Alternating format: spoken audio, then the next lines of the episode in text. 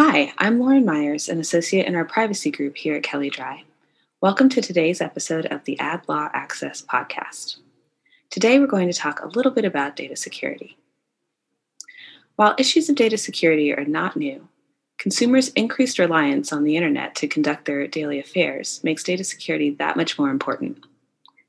The FTC has provided significant guidance concerning how businesses should consider data security in their business practices, and the Commission's recent settlements provide additional insight. Today, we'll provide an overview of five key points businesses should keep in mind as they continue to refine their data security practices based on FTC settlements and guidance. While data security practices will vary based on a variety of factors, these steps will provide you with some things to start thinking about as you consider your business's data security practices. First, have a plan. Businesses should not take an ad hoc approach to data security. Instead, a business should maintain a written plan documenting their data security practices. The FTC regularly requires this of businesses in its data security orders. The plan should consider the types of personal information the business collects, including whether the business collects sensitive personal information, and the potential risks to the security of that personal information. The plan should also consider who can and should have access to the data that the business collects and stores. Most importantly, a data security plan is a living document that you should regularly review and update as the business reviews its data practices. This leads us to the second point. Regularly assess your plan. Along with requiring businesses to create a plan, many of the FTC's recent data security orders require plan assessments, both annually and after any security incident like a breach. Whether or not your business is subject to an order, this practice is a good one. Your regular assessment should consider any updates to your products or services that may change the type of data you collect and store, any potential risks to your current practices, and the effectiveness of your, current plan is written. This assessment should involve all relevant stakeholders from across the business, not just your data security team. In fact, many recent FTC data security orders require a board a business's board of directors to review the annual assessments and the plan as a whole.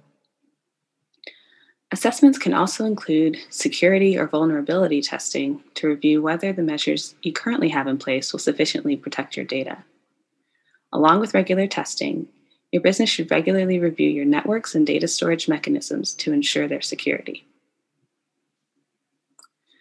Our third tip is to establish a lead responsible for data security and to train all employees about data security practices. Depending on the size of your business, your data security lead may be an individual, or it could be a team of qualified employees. Your lead should be responsible for implementing and assessing your data security plan and for training the rest of your employees on how to abide by it. The lead should also be the key point of contact for any data security complaints or concerns that may arise. Training your employees about your data security practices is also very important. Training ensures that all of your employees understand the business's commitment to security and the practices that each employee, each employee must implement in order to keep data secure.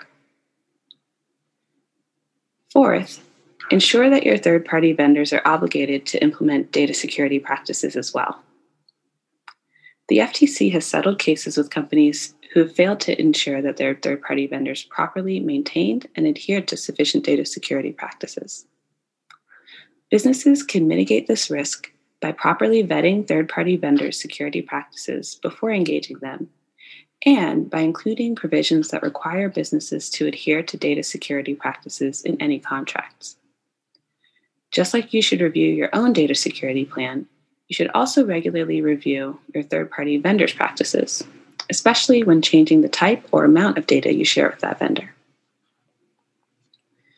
Our fifth and final tip is to bake data security into every aspect of your business. Data security is not just something you think about if you have a data breach. You should think about data security in every part of your business.